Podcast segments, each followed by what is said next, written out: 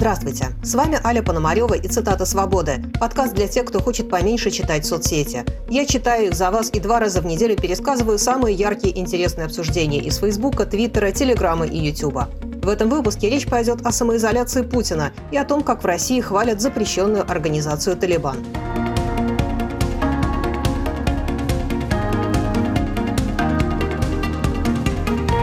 Владимир Путин неожиданно для всех заявил, что в его окружении стало слишком много больных коронавирусом, и поэтому он считает нужным на время самоизолироваться.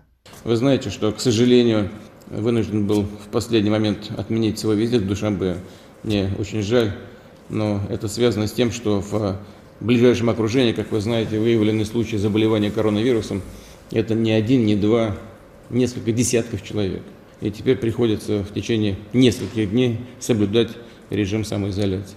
О том, что Путин уйдет на карантин, он заявлял еще днем раньше, но пресс-секретарь Кремля Дмитрий Песков почему-то заверил публику, что слова президента не нужно понимать буквально. Александр Фельдман.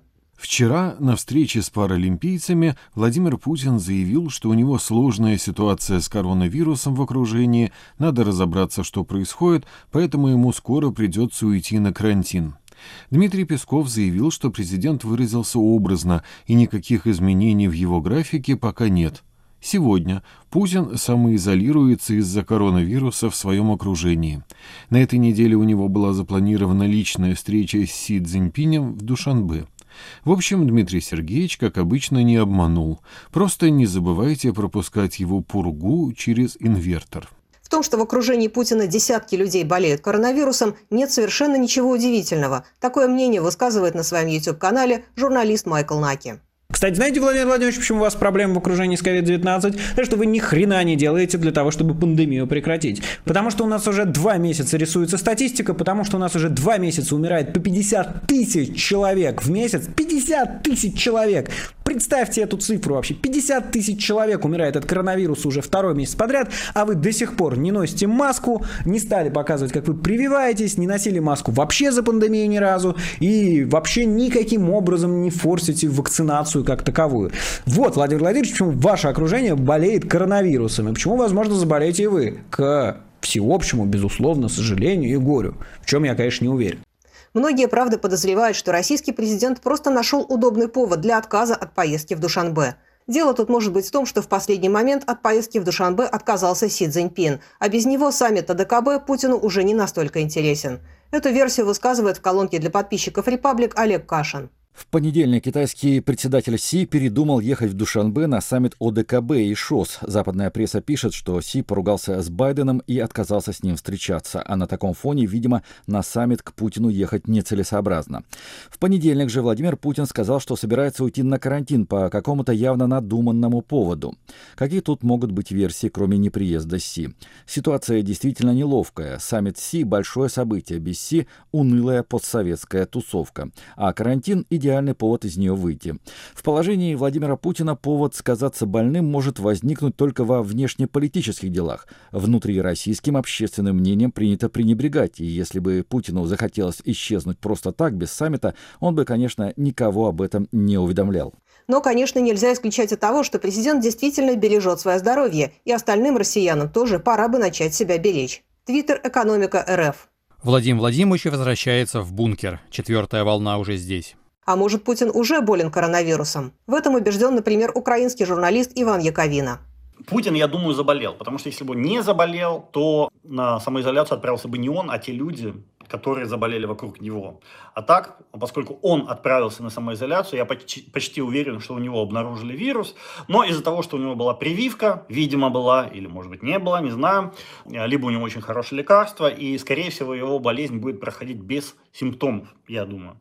Скорее всего выживет он, не надо даже думать о том, что он помрет, потому что современная медицина, в общем, при некотором наличии денег умеет излечить от коронавируса, ну, почти кого угодно. Ну, там надо быть столетним человеком с онкологией и диабетом, чтобы умереть, если есть соответствующие лекарства. Просто лекарства далеко не всем дают эти, да, но Путину, как вы понимаете, эти лекарства дадут, и я думаю, он оклемается. Но то, что у него коронавирус, это я в этом почти не сомневаюсь. Есть и комментаторы, которые хвалят президента за ответственное поведение. Кирилл Шулика. Уход Путина на карантин – знак хороший. Он, в отличие от деградировавшего уже совсем Лукашенко, понимает опасность коронавируса. Лукашенко, кстати, даже инсульт на фоне коронавируса не помог понять. Соответственно, решение он будет принимать, держа в голове опасность инфекции. По политическим соображениям они сначала перестали вводить ограничения, потом форсировать вакцинацию. Но карантин Путина – это еще и намек ответственным чиновникам и губернаторам, что после выборов надо начинать бороться с коронавирусом. Еще потом ведь скажут, скажет, что вот из-за вас, демоны, я в бункере сижу, вы тормозите вакцинацию, поэтому будут кадровые решения. Так что есть надежда, что Россия в борьбе с коронавирусом вернется на европейский путь, на котором она стояла в самом начале пандемии. Дмитрий Песков версию о болезни президента решительно отверг. Чувствует он себя прекрасно, абсолютно здоров, продолжает работать. И Путин, и спутник Ви работают в обычном режиме. Эффективность спутника ВИ доказана, она весьма высокая. Эффективность президента Путина еще выше. Однако звучат и предположения, что Путин, возможно, болен чем-то еще. Эту версию давно и активно продвигает политический аналитик Валерий Соловей. И хотя его теория пока ничем не подтверждается, верит в нее в том числе Геннадий Гудков. Об этом он рассказал в стриме на канале Марка Фейгина. Скорее всего, конечно, у него проблемы со здоровьем. Он резко сократил свой график. Он спрятался в бункер он не встречается, он не общается. Люди, которые приходят к нему на встречи, они проходят карантин. Вместо встречи там с работниками какого-нибудь башкирского завода переодевает администрацию, которая до этого mm-hmm. проходила карантин. И так далее и тому подобное. Так лидеры не работают. И более того, для Путина это очень опасно самого, потому что в России все-таки должен все время э, царь оставаться в лавке. Ну, конечно, потому что как конечно. только царь куда-то отлучается, в лавке происходит переворот. И я думаю, что рано или поздно с Путиным тоже произойдет, потому что он все больше и больше оставляет лавку на своих холопов, на своих этих самых приказчиков, и те начинают куролесить, как они могут, а завтра он придет и не будет этой лавки. Или его самого скажут, что тебя тут не стояло, тут уже другой хозяин этой лавки. Вполне возможен такой сценарий.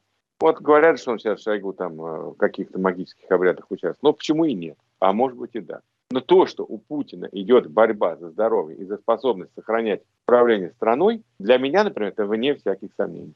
И это еще не все конспирологические теории, связанные с уходом президента на самоизоляцию. Вот еще одна. Твиттер антимил нет. Они реально думают, что после выборов будет революция. Придумали повод спрятать Путина обратно в бункер. Когда поймут, что никакой революции нет, сразу выпустят обратно. Все версии собрал в своем посте про кремлевский политолог Сергей Марков и заодно выдвинул свою.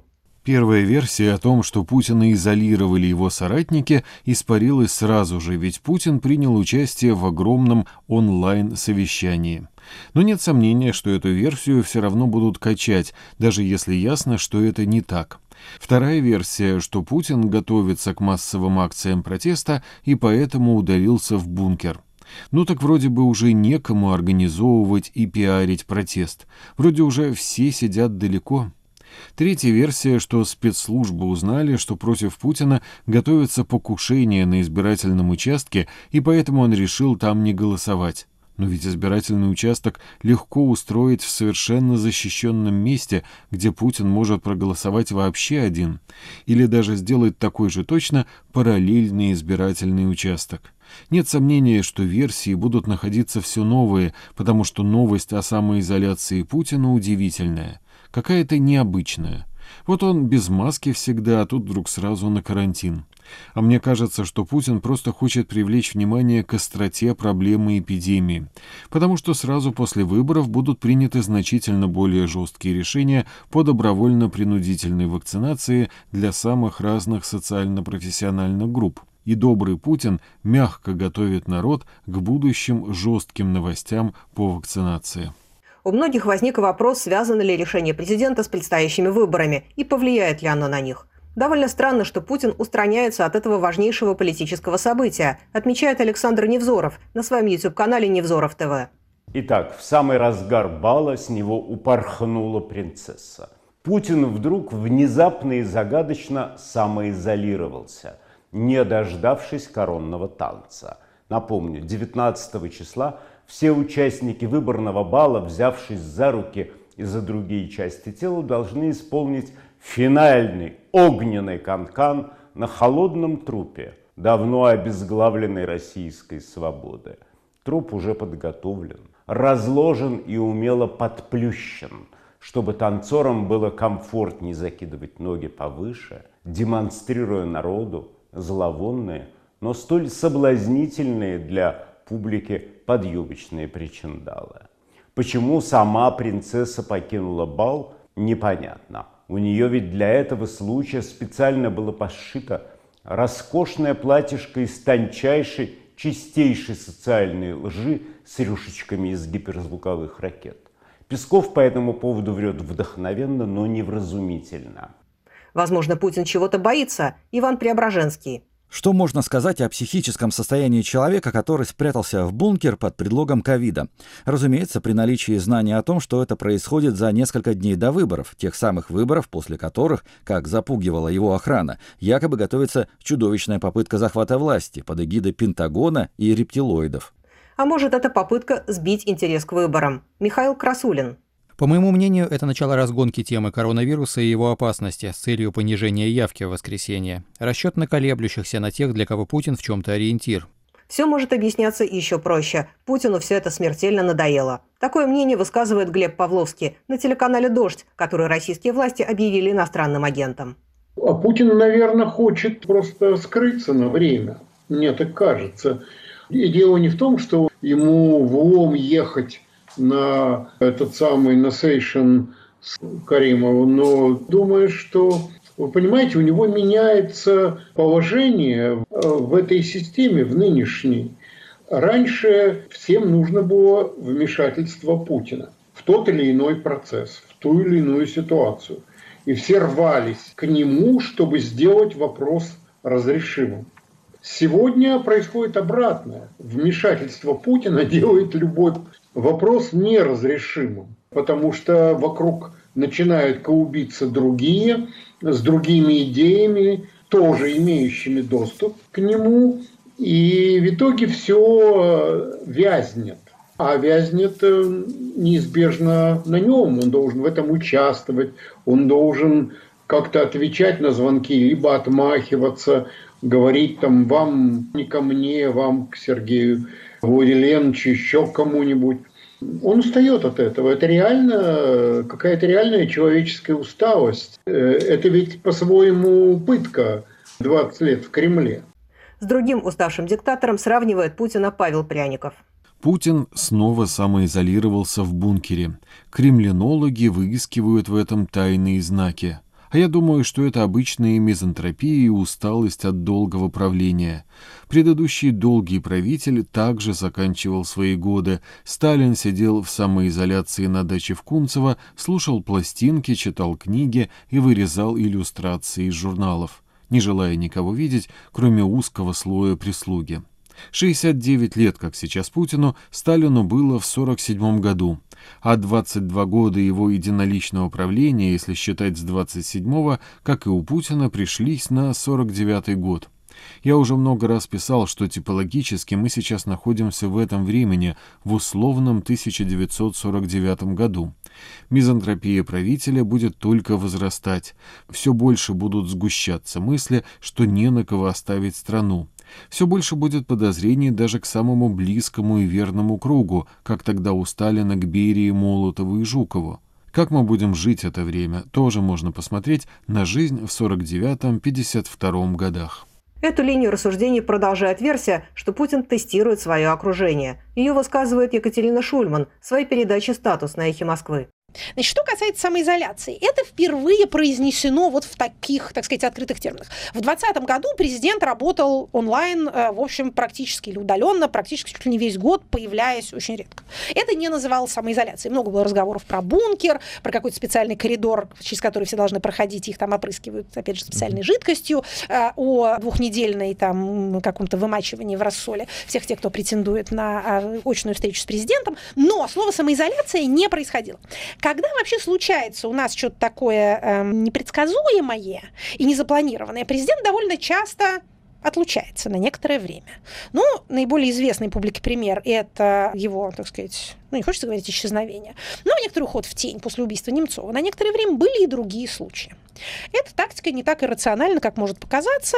Автократы такие вещи делают. Можно в это время посмотреть, как твои любимые соратники, любящие себя ведут. А если еще там произвести впечатление человека растерянного, дезориентированного, может даже тоже не очень здорового, то это вообще полезно бывает с точки зрения, так сказать, проявления лучших человеческих качеств всех тех, кто тебя окружает. Так что не сказать, чтобы это было очень неожиданно, но посмотрим, чем это все а, закончится и какие возможные кадровые или иные организационные решения а, мы увидим через пару недель.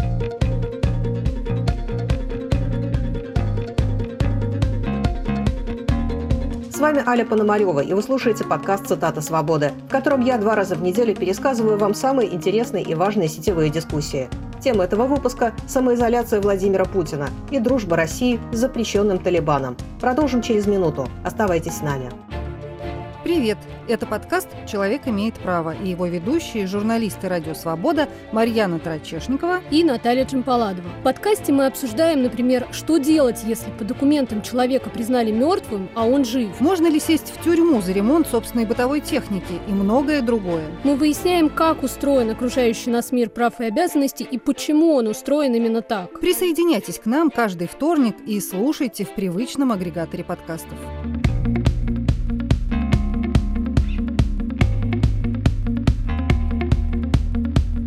Вы слушаете подкаст «Цитата свободы». С вами Аля Пономарева.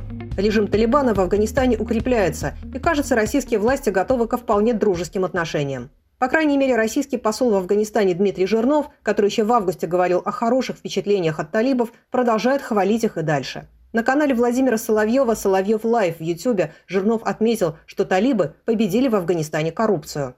Вот то, что мы проверили сами, то, что нам говорят простые афганцы. Вот что они говорят, что в Кабуле, значит, талибы очень жесткой рукой, они действуют жестко, талибы жесткой рукой побороли коррупцию. И с рыночков, с базарчиков, с вот этих вот дуканов, дуканы это такие маленькие магазинчики, такие в полусредневековом стиле, восточные, вот, значит, перестали поборы. Взиматься чиновниками, э, это примерно в день 500 тысяч долларов.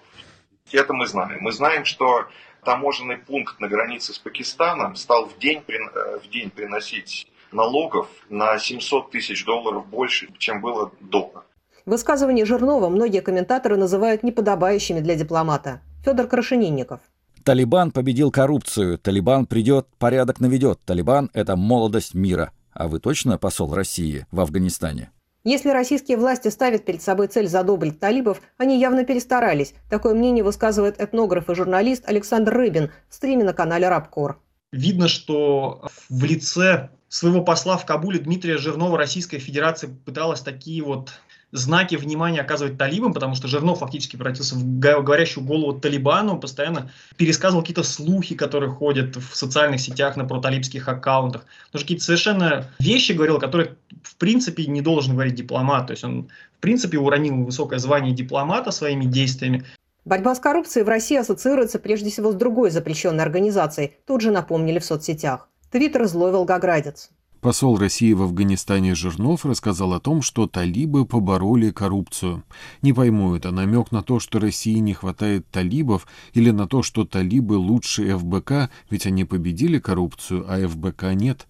В любом случае, лучшего пропагандиста для талибов, чем Жирнов, не найти. При этом нет никаких сомнений в том, что коррупция в Афганистане действительно была, и что с ней действительно нужно было бороться, отмечает в стриме на своем канале Евгения Альбац. Речь идет о причинах того, что Талибан с такой легкостью вернул себе под контроль Афганистан, при том, что американцы истратили почти 800 миллиардов долларов на афганскую армию, оснастили ее самолетами и самым современным оружием, чего у Талибана не было. Ну, конечно, когда сотни и сотни миллионов долларов совершенно бесконтрольно потекли в страну, страна, во-первых, просто не могла, как экономика не могла переработать эти деньги, но они оседали а, в карманах новой афганской элиты, и армия – это был социальный лифт для многих афганцев, для особенно это очень, очень бедная страна, одна из беднейших стран мира – и поэтому армия, которую оснащали американцы, в которой американцы же платили зарплаты, была формой социального лифта, поэтому за поступление в армию платили взятки, а часто солдаты не получали никакой зарплаты, потому что их оставляли у себя офицеры. И вот это только-только вышла колонка Алексея Навального, которую он написал к годовщине своего отравления из колонии и К2, в которой он, собственно, писал, это такое было обращение к лидерам западного мира, он говорил о том, что коррупция – это то, что совершенно разъедает этот мир.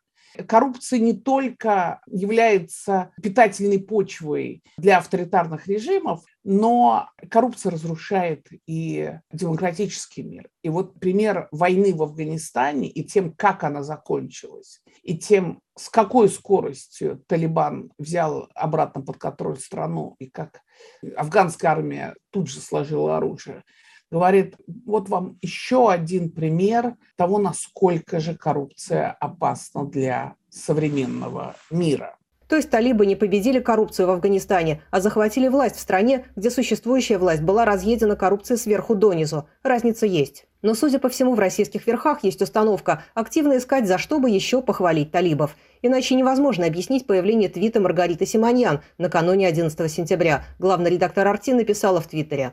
Из нашего продюсерского чата. Церемония инаугурации нового правительства Афганистана назначена на 11 сентября. Талибы умеют не только в мемы, но и в троллинг. Талибы не единственные любители троллинга во внешней политике, отмечает политолог Аббас Галямов. Да, годный троллинг. Проблема только в том, что режим, который принимает политические решения, руководствуясь желанием кого-то там потроллить, является глубоко вторичным, не самодостаточным. Внутренних импульсов к развитию у него нет. Он как паразит может только за счет кого-то другого существовать. Он как бы живет чужой повесткой. Будущее у него соответствующее. Это, кстати, не только к талибам относится. Большинство комментаторов просто ужасаются твиту Симоньян. Ксения Ларина. Невозможно в это поверить, но у них такие шутки в ходу. Илья Вайцман. Слушайте, ну что вы в самом деле, Симоньян то, Симоньян сё, Симоньян про Талибан запузырила, про США что-то выдала, находящийся, что называется, по ту сторону добра и зла. Вы что, забыли, с чего начиналась российская медийная карьера Маргариты Симоновны? Со лжи в Беслане, которая привела к более чем трем сотням трупов, из них 186 детских. Чему и почему вы сегодняшним перлом от нее удивляетесь? Тема выслужилась нынче, нынче аж целую арти заслужила тем же самым. Да других-то теперь в зомбоящике и не осталось. Майкл Наки напоминает, что в России есть люди, которые за подобные твиты сидят в тюрьме. Еще раз, 11 сентября – одна из главных трагедий Соединенных Штатов. Люди из окон выпрыгивали, когда самолеты врезались в торговый центр и погибали. И огромное количество погибших и пострадавших. Главная трагедия американского народа. Но Маргарита Симоньян решает, что для нее это нормально. Нет, черный юмор, я все понимаю, но почему-то в России за такой черный юмор сажают людей в тюрьмы. Причем сажают по-настоящему, за твиты, за все что угодно, как посадили Владиславу Синицу. И нет, я не предлагаю сажать Симонян, точнее, конечно, надо, но не за это. Я к тому, что просто человек, который представляет Россию, на секундочку, вы вдумайтесь в это, она глава Russia Today. Это типа информационная компания, которая вещает на весь мир и спонсируется российским государством. То есть мы спонсируем Маргариту Симонян, чтобы она глумилась над террористическим актом, одним из самых крупных террористических актов в истории Америки и мира. Не самым, но одним из. К взаимному уважению призывает главный редактор Карнегеру Александр Баунов. Если мы хотим, чтобы другие уважали наши трагедии, Беслан или Нордост, нужно уважать чужие, вроде 11 сентября, а не рассказывать гражданам по телевизору, что все подстроило ЦРУ. Впрочем, нет ничего, что американцы не сказали бы о себе сами, и нет ни одной нашей собственной трагедии, которую сограждане пощадили бы, чтобы не показаться доверчивее соседей по Фейсбуку. 11 сентября 20 лет назад российский президент, тот же, что и сейчас, среди первых соболезновал американскому президенту, а не пускался в рассуждения о вреде однополярного мира. Горы цветов у посольства США в Москве демонстрировали, что он, как и положено президенту, выражал не только свое личное мнение. Нет, кстати, сомнений, что он оперативно выразил бы соболезнования и сейчас. В моменты настоящих трагедий у больших стран и народов возникает настоящая солидарность выше уровня мелкой возни друг в отношении друга, которой они заняты в будни. Сейчас, к сожалению, такое сложно себе представить, пишет историк Тамара Эйдельман. Это мерзостное злорадство, это хихикание перед лицом трагедии шекспировского масштаба настолько отвратительно, что снова и снова заставляет задуматься, во что же превратился род человеческий, если одни его представители могут использовать пассажирские самолеты как оружие, а другие злорадствовать по этому поводу. Надо сказать, что инаугурация талибов 11 сентября в итоге так и не случилась. Борис Рожин. Талибан отменил намеченный на 11 сентября троллинг США с инаугурацией нового неинклюзивного правительства Афганистана, которое должна была пройти одновременно с траурными церемониями в США по случаю 20-й годовщины терактов 9.11.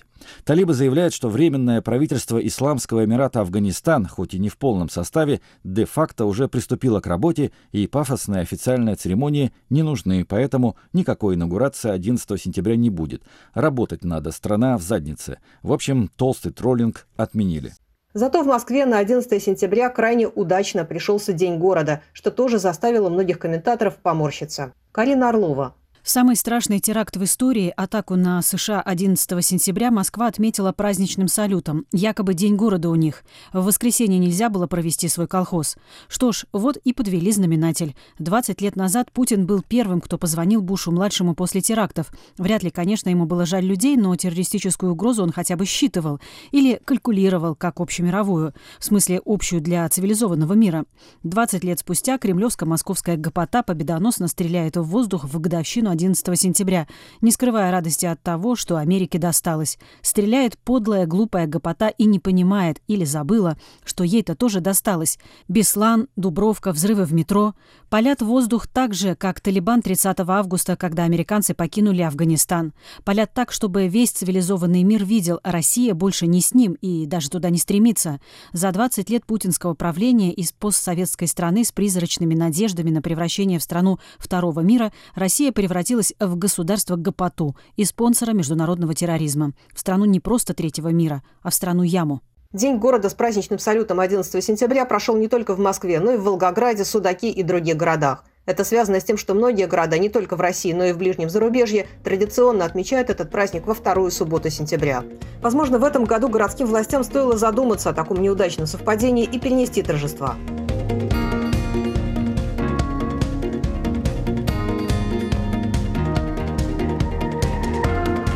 Вами была Аля Пономарева и цитата «Свободы». В этом подкасте я каждый понедельник и четверг рассказываю вам, что обсуждали в Фейсбуке, Твиттере, Телеграме и Ютубе. Слушайте нас, подписывайтесь на нас во всех возможных подкаст-приложениях и советуйте друзьям делать то же самое. До скорой встречи!